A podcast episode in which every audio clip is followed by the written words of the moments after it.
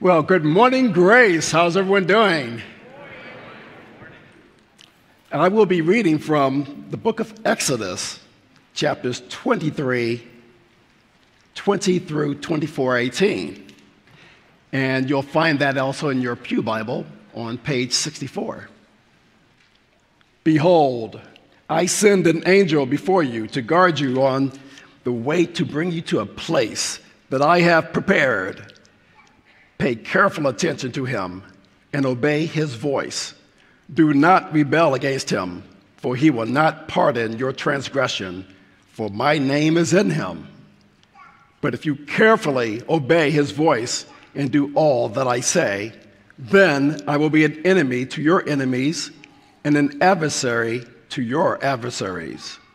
When my angel goes before you and brings you to the Amorites and the Hittites and the Perizzites and the Canaanites and the Hivites and the Jebusites, and I will blot them out. You shall not bow down to their gods, nor serve them, nor as they do, but you shall utterly overthrow them and break their pillars in pieces. You shall serve the Lord your God, and he will bless your bread and your water, and I will take sickness from you and among you. None shall miscarry or be barren in your land. I will fully fulfill the number of your days. I will send my terror before you and will throw into confusion all the people against whom you shall come. And I will make all your enemies turn their backs to you. And I will send hornets before you, which shall drive out the Hivites and the Canaanites and the Hittites before you. I will not drive them out before you in one year lest the land become desolate and wild beasts multiply against you. Little by little, I'll drive them out before you until you have increased and possessed the land. I will set your border from the Red Sea to the Sea of the Philistines, and from the wilderness to the Euphrates. And I will give the inhabitants of the land into your hand, and you shall drive them out before you.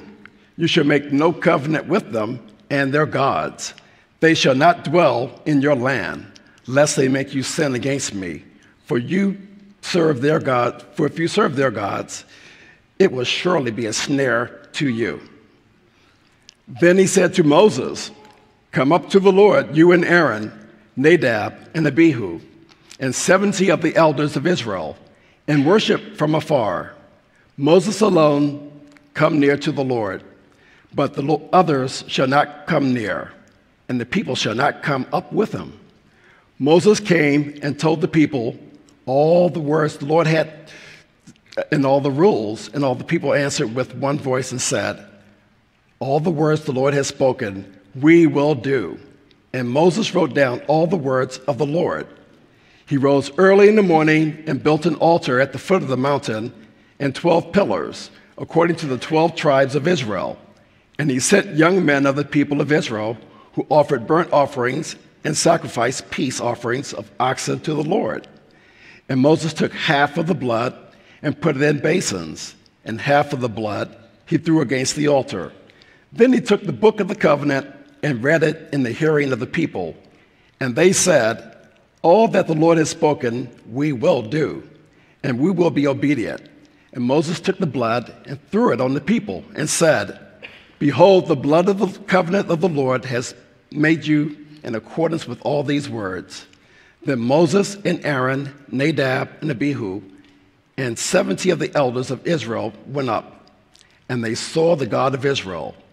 There was under his feet, as it were, a pavement of sapphire stone, like the very heaven for clearness.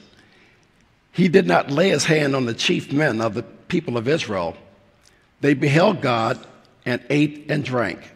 Then the Lord said to Moses, Come up to me on the mountain and wait there, and I may give you the tablets of stone with the law and the commandment which I have written on for, these, for their instruction. So Moses rose with his assistant Joshua, and Moses went up into the mountain of God. And he said to the elders, Wait here for us until we return to you. And behold, Aaron and Hur are with you. Whoever has a dispute, let him go to them then Moses went up on the mountain, on the mountain, and the cloud covered the mountain. The glory of the Lord dwelt on Mount Sinai, and the cloud covered it six days. And on the seventh day, he called to Moses out of the midst of the cloud. Now, the appearance of the glory of the Lord was like a devouring fire on the top of the mountain in the sight of the people of Israel.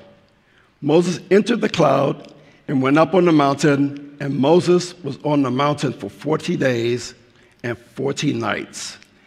And may the word of the Lord be a blessing to you all. Amen. Amen. Welcome back to Exodus. We took a little break for the, the Easter season. Now we are back. Exodus from slavery to glory. Hopefully, you haven't forgotten everything that's happened so far. You've kept it in mind. Have you ever made a promise to God?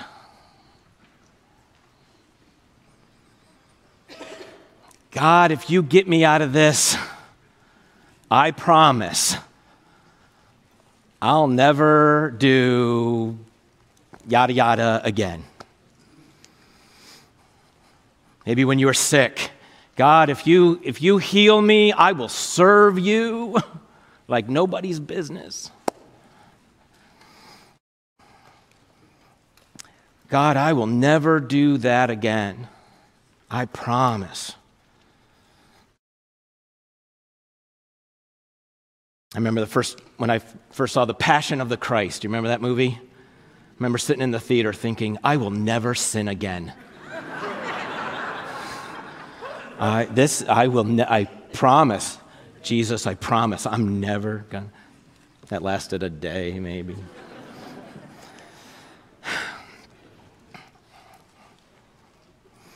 Is your faith founded upon the promises you make to God or the promises God makes to you? That's the question. Is your Christian life rooted in the promises that you've made to God and living up to those promises? Or is it rooted in the promises that God makes to you and Him living up to His promises? God is a promise making God. He is what we call a covenant God. God enters, this is what a, co- a covenant is when two parties make a commitment to one another. Two parties making a commitment to one another. We, sometimes we use the word contract today. So, a covenant, God is a covenant God. He makes commitments to mankind all throughout the Bible. And so, God makes commitments based on his love, but also his holy law. So, they become law, but they're rooted in his love. Today, we want to talk about our better covenant. Our better covenant. The, the Israelites have come out of Egypt. They were slaves in Egypt for over 400 years. We've, we've walked with them through the Passover, through the Red Sea, weeks in the wilderness. Now we're at Mount Sinai. God promised them, You're going to make it to Mount Sinai. You're going to worship me at Mount Sinai. And then Moses um, told the people, God's going to come down. And God came down from heaven and he spoke the 10 words, or we call them the 10 commandments. And then from there, God continued to give more rules rules about how to worship, rules about slavery, rules, uh, some rules about sexuality, rules about how to treat your parents, rules about making recompense and, and not, not to steal, all these rules. And those rules were called the Book of the Covenant. So, chapters 20 through 23 of Exodus has been the book of the covenant that God has, so far, he has only just spoken it out loud while Moses is recording it. He's, he's writing it down, we assume. Now we're ready to ratify the covenant. That's what's happening in today's passage. Back then, when the two parties would ratify the covenant, they would do what's called cutting the covenant. We see this in Genesis 15 with Abraham. It's also, we know that it was done in other cultures as well. There are Assyrian documents talking about cutting covenants. And so, what they would do is they would take animals and they would cut animals in half. And they would make this path of blood, and the two parties would walk down that path, and it symbolized if I break my commitment to you, may I be chopped in half. May this fate fall upon me. And so in Exodus 24, we see Moses making a sacrifice and taking the blood, and he put some of it on the altar. Did you catch that? And then he put some of it on the people. Okay, so it's not, God's not going to walk through it like he did in Genesis 15 with Abraham, and they're not all, not all the people aren't going to literally walk through the pieces. But when Moses is scattering that blood on both sides, both parties, this is the cutting of the covenant. The cutting of the covenant. Both parties, God and Israel, are responsible. If either of them breaks this covenant, they will die. Bad things will happen. Okay? Does that describe your relationship with God? God, you do your half of the covenant, and I'll do my half. And hopefully, we'll meet in the middle on this thing called life. God, I know I've been pulling my weight. Uh, where's the blessings? Why is my life so full of sorrow? I've remained pure. Why aren't I married yet? I've been tithing. Why aren't I rich yet? I raised my kids with godly principles. Why are they so? Sorry, kids. Had to be said. There's a better way. There's a better way to relate to God. We have a better covenant with better promises, Christian. A better covenant with better promises. Listen to me. Exodus 24 is not your covenant. Not your covenant. Say, not my covenant. Not my covenant. okay. Exodus 24 they are on Mount Sinai. Christian, you live on Mount Zion. You with me? Do you remember the difference? Mount Sinai, law, Mount Zion, cross, the cross of Christ. We have come, this is Hebrews, we have come to Mount Zion, to the gathering of the saints and angels, into the presence of God, and to Jesus. That's where we live. We have a better covenant with better promises. Christ has obtained a ministry that is more excellent than Exodus 24. It is enacted on better promises to us. Jesus is the mediator of a new covenant founded on the gospel the payment for our sins by his death, and our union with Christ by his resurrected life. Let me read it again. Jesus is the mediator. Moses is the mediator here in Exodus. Jesus is the mediator of a new covenant founded on the gospel, the good news. What's the good news? That Jesus, by his death, has paid for all of our sins, and that by his resurrection life, he has joined his life to ours, union with Christ by his resurrected life. You see, the old covenant says, if you obey. Verse 22, 23, 22. Everybody look at 20, Exodus 23, 22. But if you carefully obey his voice, then I will. If you obey, then I will go with you. The angel will go with you. Verse 20 I send an angel before you. This is likely God Himself. This is what we call a theophany, a physical manifestation of the invisible God.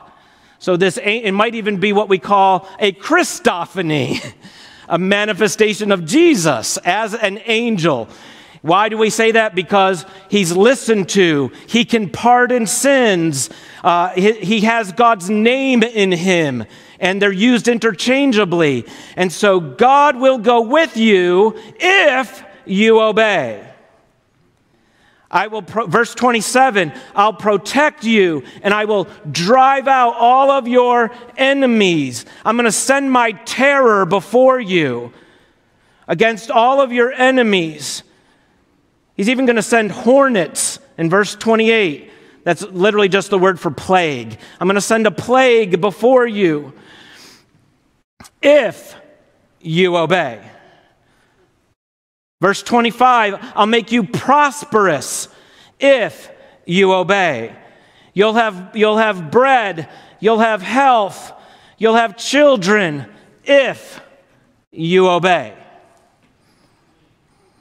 If you obey. Verse 31 If you obey, I will establish your borders.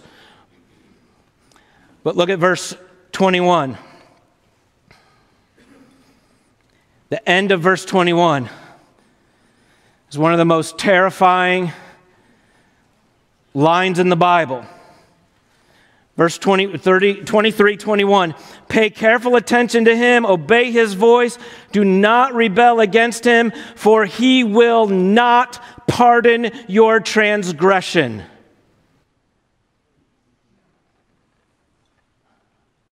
Yikes. Yikes. Whew. By the way, tuck that away, because in a few chapters they're going to sin big. And God, the first card God's going to play is, I'm not forgiving you. He, he's, he's remembering what he said. Okay, tuck that away. We'll get to that in a few weeks. Listen to me. What, what if your Bible ended with that verse? I will not pardon your transgressions. the end. Close the book. It's done. What if that's how this whole story ended?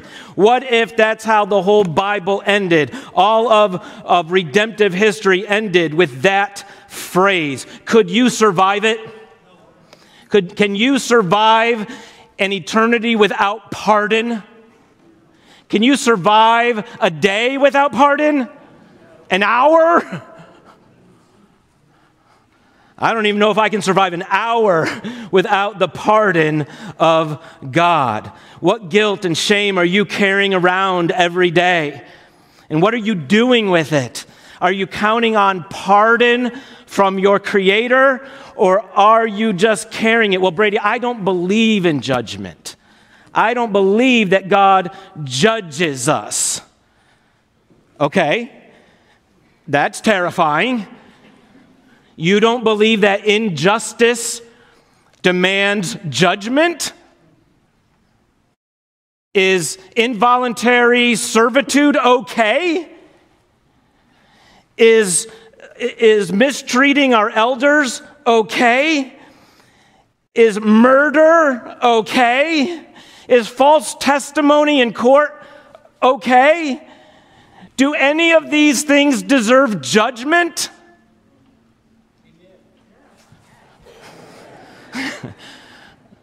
yeah.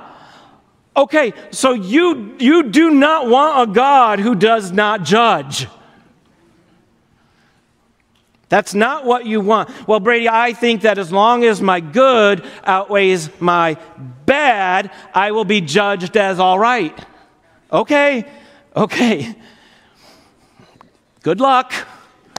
Good luck. I, let me so let me just eh, honestly ask you how many bad things have you done this week? How many purely good things have you done this week? Do you really want to roll the dice?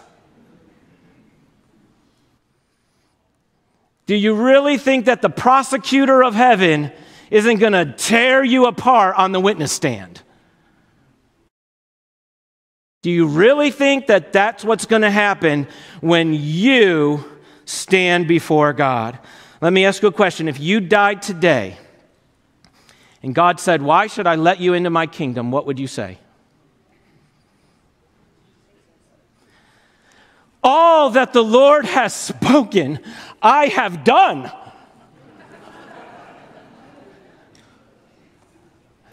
Because listen, that's the only right answer apart from Jesus. Okay, okay. S- some of what the Lord has spoken, I have done. A little, a little of what the Lord has spoken, I have done. Okay, none. None. I've done, I haven't done any of it. Listen, those are your options. Your, your, your options before a holy, perfect God is, is all that the Lord has spoken, I have done, or I haven't done any of it, give me Jesus. Those are your two options on Judgment Day.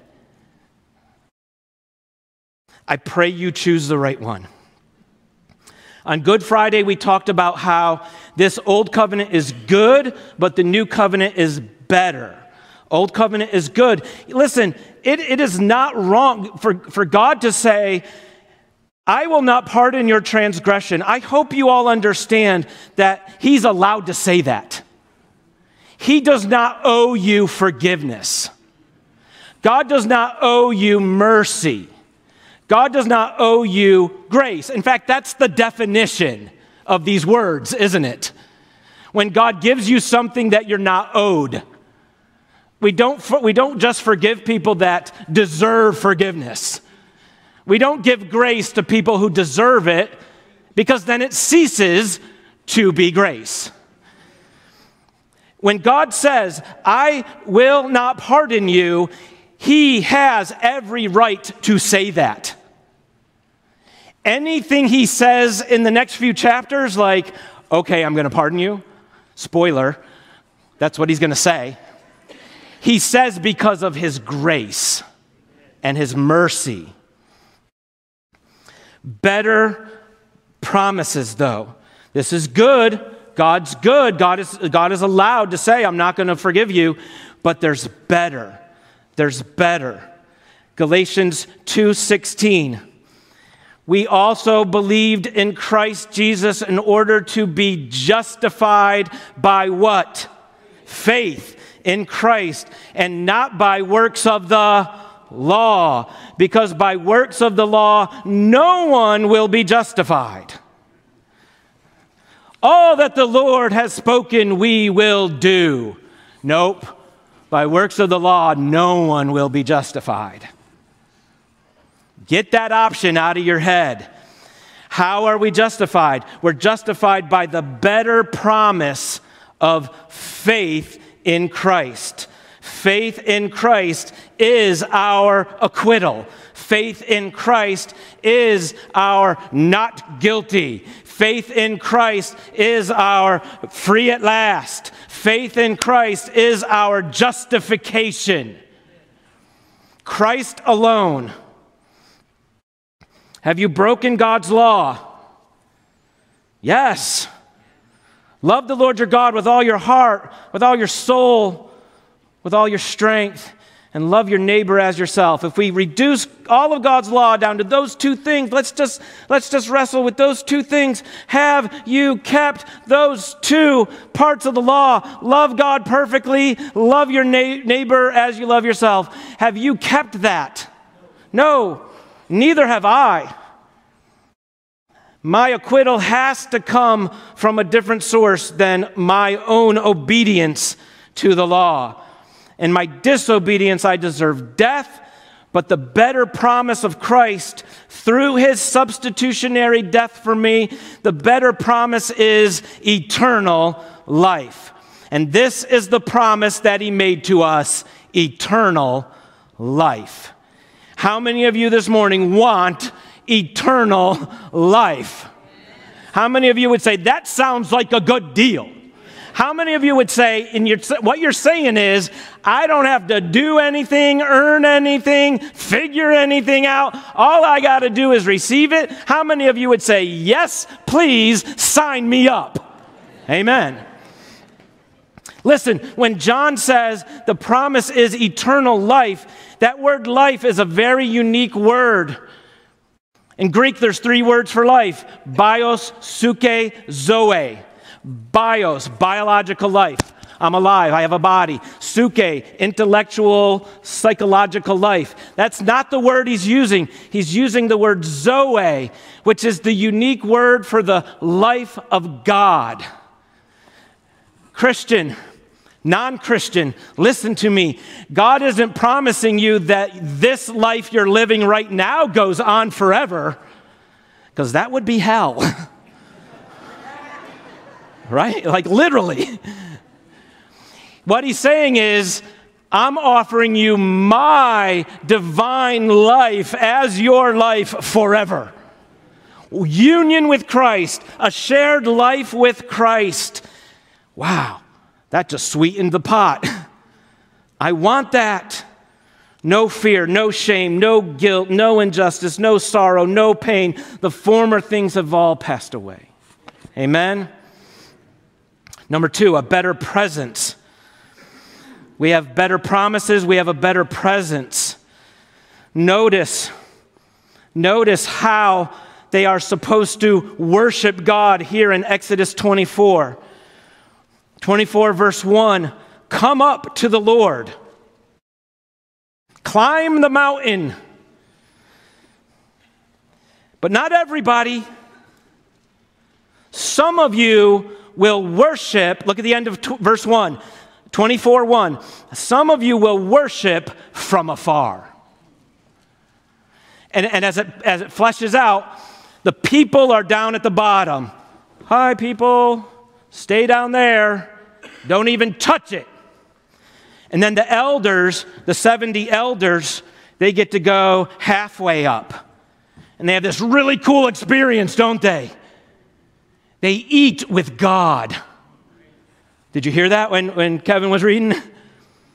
They saw God's feet and they ate with God.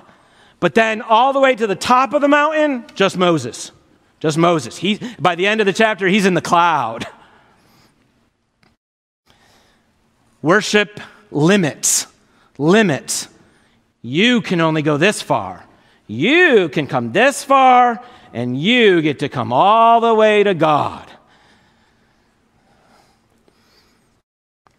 Not without limits. Worship, but not without limits. Worship, but not without sacrifice. Burnt offerings, peace offerings. They bring a blood sacrifice. Worship, but not without commitment. We will obey. Worship, but not without fear. 24 17, it's a devouring fire. We already, we've already seen in other chapters how afraid the people were. And this will be the pattern of their worship for the next 1500 years. Even in the next few chapters, we're going to build the tabernacle. Even at the tabernacle, the people could only go so far. And then the priests could go a little farther. And then the high priest alone could go into the presence of God one day a year. And when we build the temple, there will be even more limits. The Gentile, the court of the Gentiles, the court of women, the court of men, the court of priests, high, all these limits to who can get to God. And that's how they will worship, not without sacrifice, not without fear and here's my fear I fear that this has been the pattern of the church for the last 2,000 years. I fear that the church thinks it's still on Mount Sinai.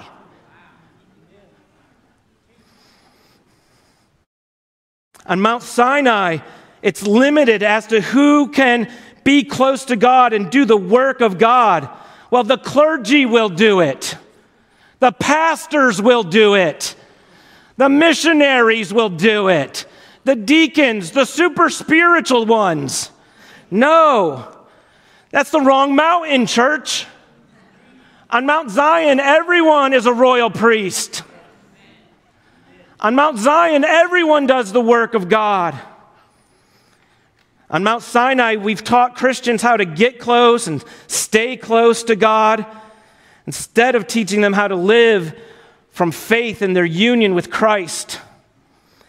On Mount Sinai, we've put tithes and offerings into a plate or a box or online for fear that God wouldn't bless us and our obedience. On Mount Sinai, we've used worship music to invoke the presence of God, creating just the right atmosphere so that God will show up and bless us. Instead of understanding that God shows up because of His grace. And our worship is meant to celebrate that. On Mount Sinai, we've given invitations, especially to young people, to rededicate their lives to Christ rather than showing them Christ's dedication to them. On Mount Sinai, we've talked about following Jesus, imitating Jesus, loving Jesus, instead of learning how to trust Jesus.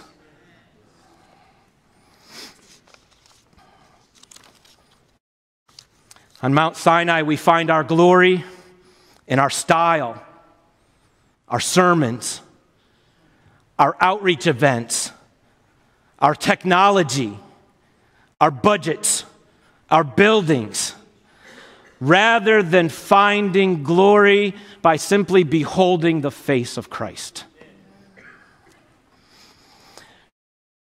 Look, I get there's a fine line in a lot of these things, but may God test our hearts. May God have mercy on us. May God move us off of Sinai and onto Zion. Amen? Listen, there's a better way to experience the presence of Christ by focusing not on what we do for Him, but on what He has done for and in us. May that ever be our message. Remember, not my promises to him, but trusting his promises to me. Number three, his beautiful church. His beautiful church.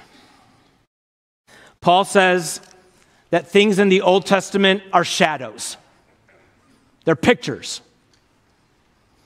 That Christ is the substance.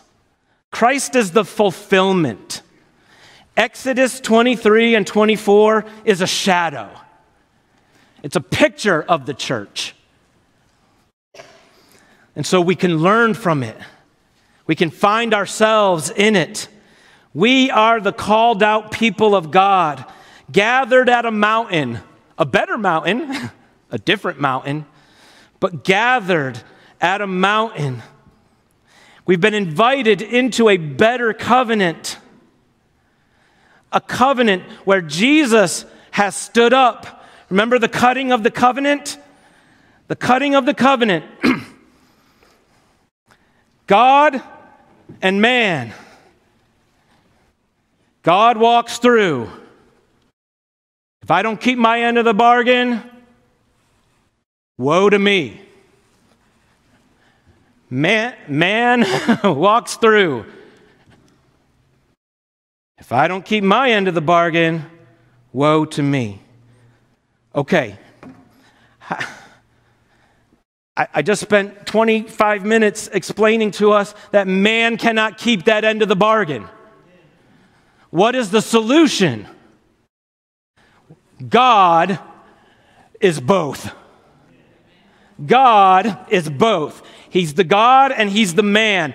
God has walked through and man has walked through. Jesus, the man, the God man, has walked through. And when Jesus died on a cross, that was, that was because Jesus, representing man, who didn't keep the covenant, and what does the, what does the cutting say? The cutting says, if I don't keep it, woe to me. May I be cut. May I be scourged. May I be ripped apart. And Jesus Christ, in mankind's place, said, I will take that curse of the covenant. I will go to the cross and allow myself to literally be ripped apart.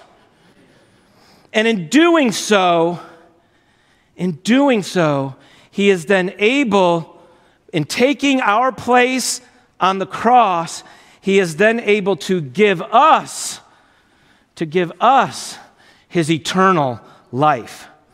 Because when he rose from the dead, he defeated that curse, didn't he? That curse couldn't hold him down. His righteous life, he was vindicated because of his righteous life.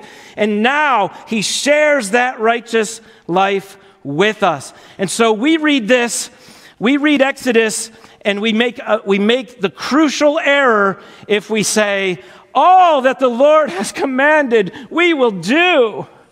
We'll get it right where the Israelites got it wrong. We'll finally get it right. Nope, you missed the whole point. Jesus came to earth and he said, Father, all that you say, I will do. And he did. And he said, Because I love this people, I will take the curse. I will take the curse. I will be cut. I will be pierced. I will be flogged. I will be speared. I will bleed. And now my sprinkled blood is thrown upon the hearts and minds of my covenant people so that they become my beautiful church. My beautiful church. Church, we are Christ's victorious church just as the angel would go before and remove all enemies. Christ has gone before and he has removed all your enemies. He has removed the enemy of sin and Satan and death. None of those things can stand against you. You are more than a conqueror, Christian. Do you understand that? Christ has gone before you, he has conquered. We are his prosperous church just as God granted Israel everything they needed to be a prosperous nation, Jesus has given us all we need for life and godliness, hasn't He? He has given us all we need internally His love, His care, His mercy, His power, His forgiveness, His peace, so that we can be a prosperous church. We are His purified church. Just as the people were sprinkled with the blood of the sacrifice and cleansed, Christ has sprinkled us with his cleansing blood. His once for all sacrifice has cleansed us for all time. We are his beloved church. Just as those elders shared a fellowship meal with God on the mountain and got to meet with God in his very presence, Jesus invites all of us to eat with him, to be fed by him. On that mountain, did you notice what they ate? Do you remember? Bread and water. What are the two things Jesus called himself? I am the bread of life. I am the living water. Christian, feast. Feast. You're not, you're not at the bottom of the mountain anymore. Feast on the bread of life, on the living water. Listen, church, we are his committed church. All you have spoken, we will do. Church, that's a promise to you. I want you to hear that as a promise. One day, it's not going to be today. It's not going to be tomorrow. It's not going to be this side of heaven. But one day, we will stand before the Lord. And as his beautiful bride, his, his community that they sang about today, his beloved community, we will stand before the Lord Jesus and say with pure hearts, All that the Lord has spoken, we will do. Are you looking forward to that day? And listen, here, here's the thing why not start practicing now? right? if you're going to do everything Jesus says one day in heaven, why, why not? Why don't we just start now? Let's just try. Let's just try. Let's do it. yeah, we're going to mess up. But Lord, you have given us a pure heart. You have given us a cleansed, purified spirit. May we do what you say. And finally, we are his beautiful church. We are his beautiful church. They saw the glory of God up in a cloud and fire, a consuming fire up on top of a mountain. But we have seen the glory of the Lord in the face of Jesus Christ. A glory that is his grace, a glory that exceeds that exceeds all other glories of God. All the other glories of God are put to shame by the glory of His grace. We are His radiant bride, His pure and spotless love. We are the trophies of His grace and kindness. Do you believe this? Is this who you are? Is this who we are? Amen. Amen. Let's pray.